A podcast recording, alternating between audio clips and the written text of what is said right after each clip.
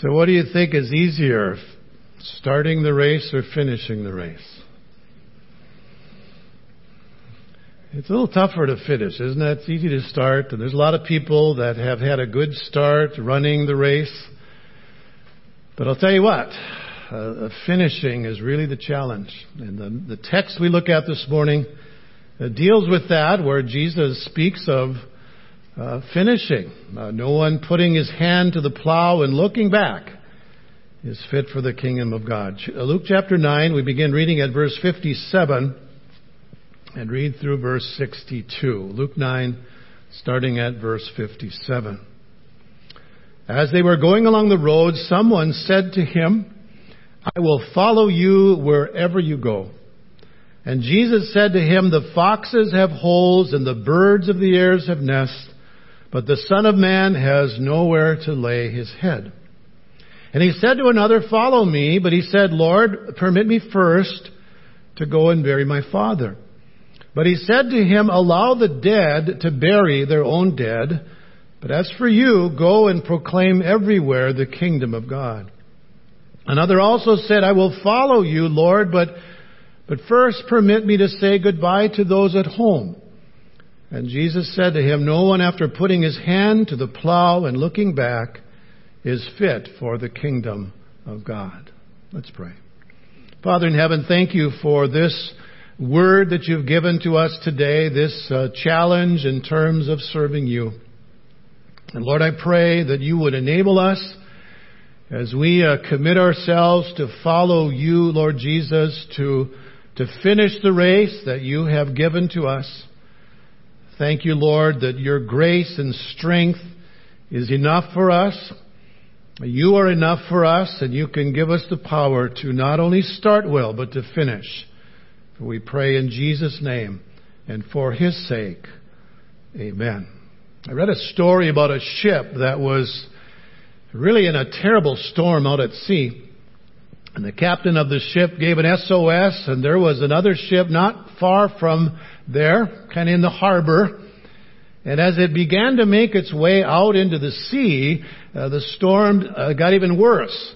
And there was someone on that ship coming from the harbor that went to the captain and said, turn around, turn around. If we go any farther, we'll never come back. And here's what the captain said. He said, turn around. Did you say turn around? He said, never. Our obligation is to go, not to come back. Turn around? Are you kidding me? We don't turn around. You know, when it comes to following Jesus, this is the commitment that we are called to make, isn't it? There's no turning back. Uh, this is how Jesus put it. No one putting his hand to the plow and looking back is fit for the kingdom of God. Now there are three men in this passage that really illustrate uh, this commitment that the Lord calls us to make to Him. And first of all, notice there is no turning back for the sake of earthly comfort. So Jesus is on his way to Jerusalem, we're told. And a man approaches him and he says to Jesus in verse 57, I will follow you wherever you go. Now that looks like a, a pretty good statement, right? And in fact, it's kind of a remarkable statement. For one thing, Matthew tells us that this came from a scribe. Matthew chapter 8 verse 19. If you know anything about scribes, they were uh, not really Jesus' uh, friends. They were not cheering him on. Uh, they were amongst the, the group of religious leaders who, who really opposed Jesus. So to hear this from a scribe, that's kind of remarkable. That was not the norm by any stretch of the imagination. But what is even more remarkable is what he said. He said, I will follow you, Jesus, wherever you go. So here was a man who appeared to be a tremendous prospect for becoming a disciple of Jesus. And I think if we would have been there, we might have been tempted to say, get on board, sir. We need all the disciples that we can get. But Jesus saw something in this man that caused him to question whether he really understood what he was saying. And this is evident in the way that Jesus responded to him in verse 58. Jesus said to him, The foxes have holes, the birds of the air have nests, but the Son of Man has nowhere to lay his head. In other words, if you think that following me is going to be easy, you don't understand what it means to be my disciple. The road that I take is going to take you out of your comfort zone. I think that's what Jesus is saying. It is not going to be an easy life. This man must have seen the crowds, the miracles. He saw the fanfare, all the excitement, all this attention at this point that Jesus was being given and thought, I would love to get in on that. That would be great. that would be wonderful. Seemed like a good idea to be associated with the one who was the center of all this attention. Richard Lenski says he sees the soldiers on parade, the fine uniforms, and the glittering arms, and he is eager to join, but he forgets the exhausting marches and the bloody battles. So Jesus needed to tell this man that following him may not exactly be what he thought it would be. And As you follow Jesus in his earthly ministry, you can see what that road was like. In Jerusalem, they wanted to kill him. John 5:18 For this reason therefore the Jews were seeking all the more to kill him because he not only was breaking the Sabbath but was also calling God his own father making himself equal with God. In Galilee People withdrew from Jesus. John chapter 6 verse 66. As a result of this, many of his disciples withdrew and were not walking with him anymore. In Gadara, remember that when that demon possessed man who was living in the cemetery was, life was changed and those pigs went down over the cliff into the water? What did they say to Jesus? Matthew 8:34, the whole city came out to meet Jesus, and when they saw him, they implored him to leave their region. Get out of here. We don't want you here. In Samaria, people refused Jesus' lodging in chapter 9, verse 53 of Luke, but they did not receive him because he was traveling toward Jerusalem. This is what it was like to follow Jesus. This is what he is telling this man as he claims he'll follow Jesus anywhere he goes. He wants him to know what it is going to be like. It is not at all what this man probably thought it was. This wasn't the only time that Jesus responded in a way like this. In John chapter 12, at the feast of Passover, there were these Greeks that came to the feast, and they came to Philip and they said, Sir, we want to see Jesus. We want to see Jesus. And we'd think, well, that's Sounds wonderful. And so Philip came and told Andrew, Andrew and Philip, they come to Jesus, and they tell Jesus, there's the Greeks, they want to see you. And it's very interesting to notice how Jesus responds to that. He didn't say, great, welcome, tell them to come. Verse 23 of John 12, Jesus answered them saying, the hour is come for the Son of Man to be glorified. Truly, truly, I say to you, unless a grain of wheat falls into the earth and dies, it remains alone, but if it dies, it bears much fruit. He who loves his life loses it. And he who hates his life in this world will keep it to life eternal. If anyone serves me, he must follow me, and where I am, there my servant will be also. What did Jesus say to these Greeks? He's saying, do you understand what it means to follow me? There is a cost of discipleship, and if you're going to follow me, you need to count the cost. Jesus never did a bait and switch, right? It is going to be wonderful. It is going to be marvelous. The crowds are going to be following us. It's going to be just great. He said, if you want to follow me, here's what it is. You need to count the cost of discipleship. So what happens when we count the cost of following Jesus? Uh, for some of us, when we count the cost of following Jesus, we immediately recognize our weakness, right? We understand how much we need Jesus and we cry out to Him and say, Lord, help me. help me to finish the race.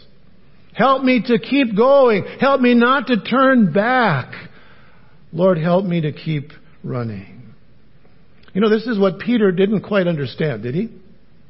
He was so confident in his own ability to even lay down his life for Jesus. John chapter 13, verse 36.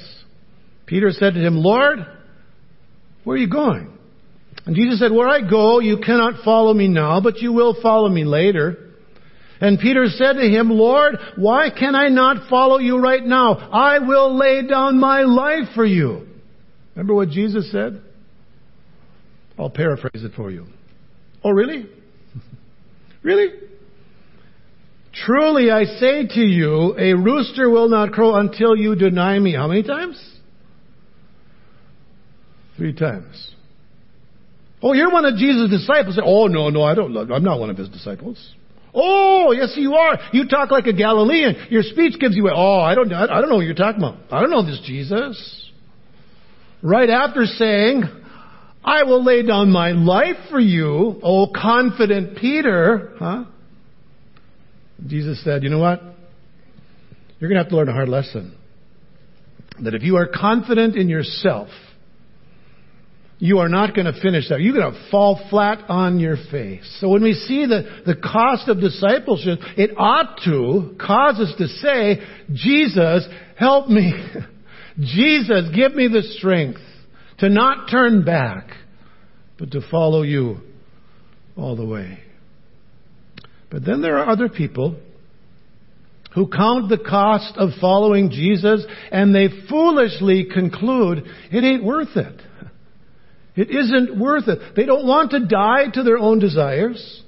They don't want to be a servant. They want to take the comfortable road in life. And I wonder what this man did. We aren't told what he did. But it wouldn't surprise me if he just walked away because that's what most people did. They didn't think it was worth it to follow Jesus. They wanted to stay in their comfort zone. Jesus says it's not going to be comfortable. It's the right thing to do. It's the best thing to do. And in light of eternity, it's the only choice you ought to make. But you need to understand, it's not an easy road. And that's what Jesus wanted this man to understand. I'll follow you wherever you go. Jesus said, just need to remember, this won't be in your comfort zone. There will be challenges along the way.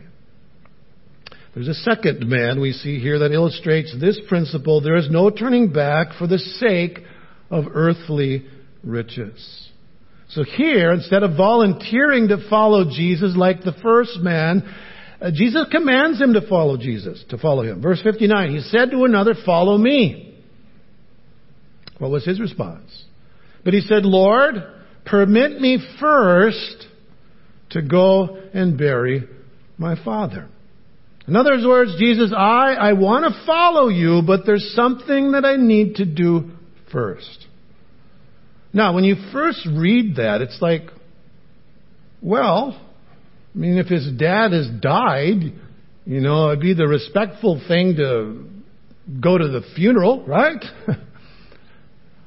I'm gonna, I'm gonna follow you, but first I need to bury my father. Well, it seems reasonable. The Jews didn't practice embalming. A dead body was to be quickly buried, so it wouldn't take long for him to bury his father, and that would seem to be the respectful thing to do. But I would suggest to you that the problem with this man's request is that his father probably hadn't died yet. Who knows how long it would take before he followed Jesus? It could have been years before his father died. So it seems like a reasonable request may not have been all that reasonable. The Life Application Bible Commentary puts it this way. It is unlikely that the father was already dead, and the son was merely asking permission to finish the funeral.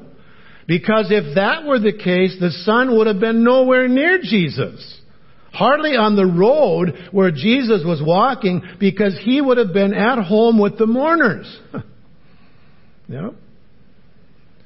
And so John MacArthur says what this man was really saying was that he wanted to delay following Jesus until his father died and guess what? He received what? The inheritance. Ah, now that's interesting. I will come someday when dad is gone and I've received my inheritance. Then, Jesus, I will follow you. MacArthur says he knew that Jesus was moving out of the area and to leave now might cause him to lose out on his share of his father's estate. So what was the motivation here? Sounded good. Well, let me bury my father first. His father likely hadn't died. He was waiting for that inheritance. And then, once I get that money, then I'll follow you. That's kind of a common thing, isn't it? I've got too much to do now. I can't follow Jesus. I can't serve him now. I'm chasing after all the, the things of the world. Uh, to, to leave and to follow Jesus. What's, what's that going to mean? I might, I, might, I might be poor. And so there was the choice that this man was being asked to make, and evidently he chose the things of this world in its place of Jesus. The scripture warns us about this. 1 Timothy 6, verses 9 and 10. Those who want to get rich fall into temptation and a snare. And listen to this. And many foolish and harmful desires which plunge men into ruin and destruction. For the love of money is a root of all sorts of evil, and some by longing for it, have wandered away from the faith and have pierced themselves with many griefs. That's why Jesus said no one can serve two masters, right? You can't serve two masters. For either he will hate the one and love the other, or he will be devoted to one and despise the other. And what's he talking about? He says you cannot serve God and wealth. God and money, God and riches. So there's the choice. And this man needed to make that choice. well, well, first, Jesus, first let me accumulate a little bit and then I'll come and follow me, follow you. It's interesting to notice Jesus' response. In verse 60, he says, Allow the dead to bury the dead. But as for you, go and proclaim everywhere the kingdom of God. Now, what does he mean? Allow the dead to bury the dead. The first dead couldn't mean those who had physically died, right? It's kind of hard to do that. If you're already dead, you're going to bury the dead. So he's talking about something different. He's talking about those who are spiritually dead. And what Jesus is telling this man is that waiting for his father to die so he can get his share of the inheritance instead of following him is a sign of spiritual death. Because you're choosing something else other than Jesus. That's the spiritually dead. A sign that wealth was more important to him than Jesus. George Beverly Shea, recognize that name? He wrote the tune to the hymn, I'd rather have Jesus than anything. The words were written by Rhea Miller, and George's mother left the words of that poem on the piano. Ever done that as a parent? You just kind of leave something out so your uh, kid will see it, right? And maybe read it, and maybe their life will turn around. And so George saw the words of that song, or the words there. He started reading and thinking about those and wrote the tune for it. And God used those words to really change his life, to change the direction of his life. Uh, he was presented with a popular music career with NBC many years ago, but he chose instead to serve the Lord. And for many years, he was with the Billy Graham Evangelistic Association, and you probably heard him sing one of the, sing this song at, at, at one of the crusades, and, and just listen to the words. I'd rather have Jesus than silver or gold. I'd rather be His than have riches untold. I'd rather have Jesus than houses or lands. I'd rather be led by His nail pierced hand. I'd rather have Jesus than men's applause. I'd rather be faithful to His dear cause. I'd rather have Jesus than worldwide fame. I'd rather be true to his holy name. He's fairer than lilies of rarest bloom. He's sweeter than honey from out of the comb.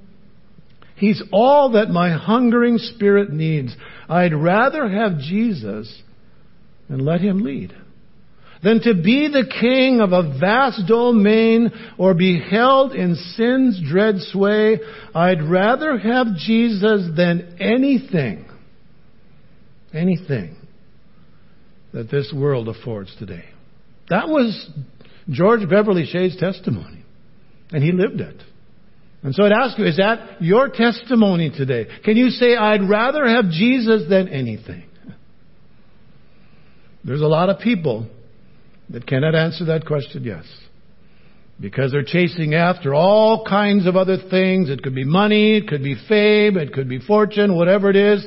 And they have chosen instead of Jesus something that will not matter. What does Jesus say? What shall it profit a man if he gains the whole world and loses his soul?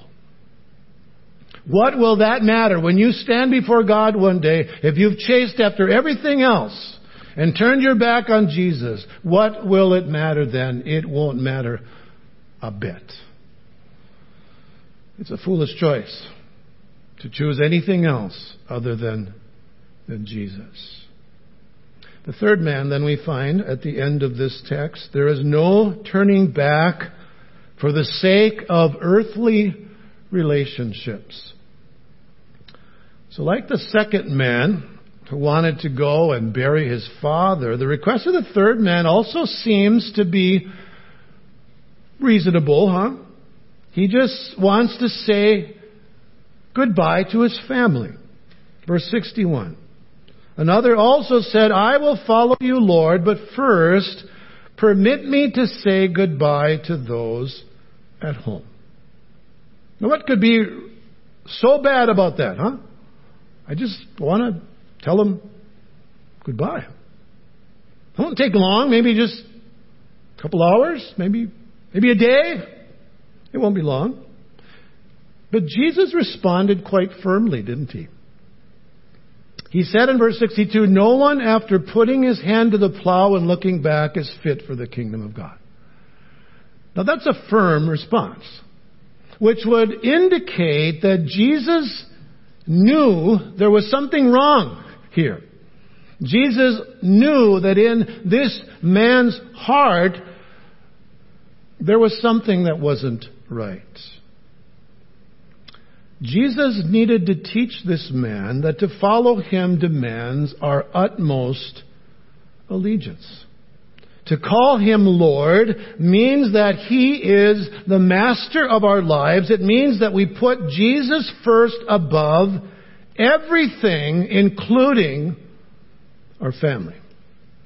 What did Jesus say in Matthew 10:37? He who loves father or mother more than me is not worthy of me.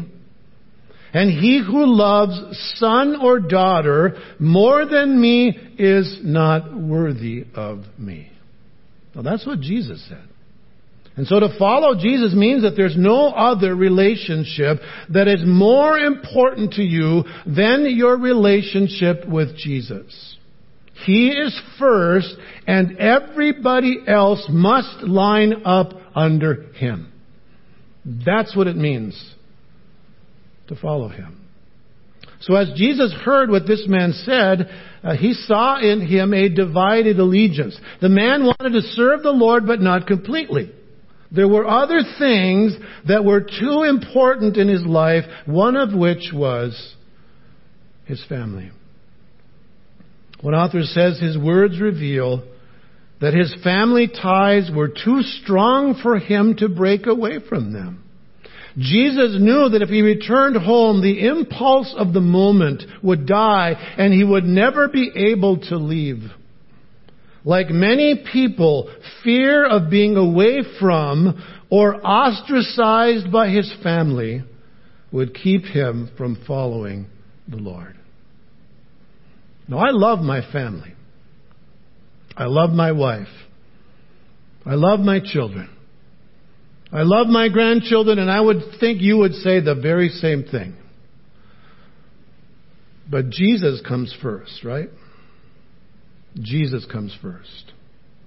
And if we put family, parents or children, before Jesus, that's not really following Him. If we call Him Lord, He is Master of life. And Jesus says, He who loves father or mother, he who loves son or daughter more than me is not worthy of me.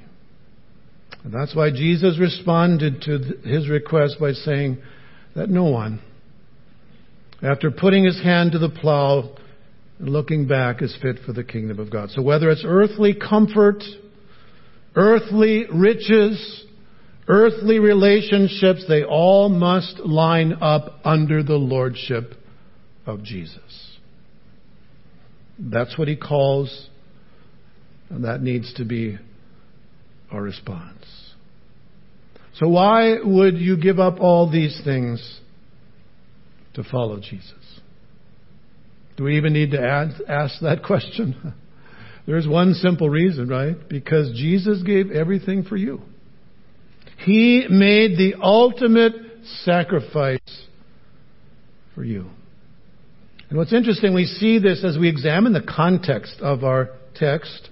If you go back to verse 51 of this chapter, Jesus was on his way to Jerusalem. Verse 51, when the days were approaching for his ascension, he was determined to go to Jerusalem. Why Jerusalem?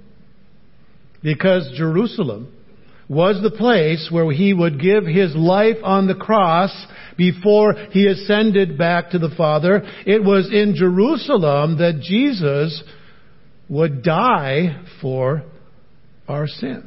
So in light of what Jesus would do to save them, he calls upon these men to follow him to Jerusalem. follow him to death. Not in the sense of us hanging on a cross and being crucified, but in dying, right? Dying to our own desires that we might follow Jesus. If anyone would follow me, what did Jesus say? Let him deny himself, take up his cross, and follow me. It's the pathway of death. It is dying to self, dying to our own plans, our own ambitions. We don't come to Jesus and say, here's what I like to do, okay? Right? You agree with me, right? That's what some do. Got my life all planned out. I know I need God in it, so Lord, you know, just put your stamp on this. Instead of surrendering and saying, Lord, you be the needle and I'll be the thread, like that one lady said, right? I will follow wherever you lead me. So I guess the question is are we willing to die to our own desires? Are we willing to follow Jesus wherever he leads us? Young people, you're at a point in your life now, maybe wondering where, where does the Lord want me? What does he want me to do? Are you willing to say, Lord, you just lead me? And I'm willing to follow. I will die to my own desires that I might put you first in my life. And I will follow you wherever you go. There was a chorus we used to sing in, the, in a different millennium back in the 1970s. After all he's done for me, remember that one?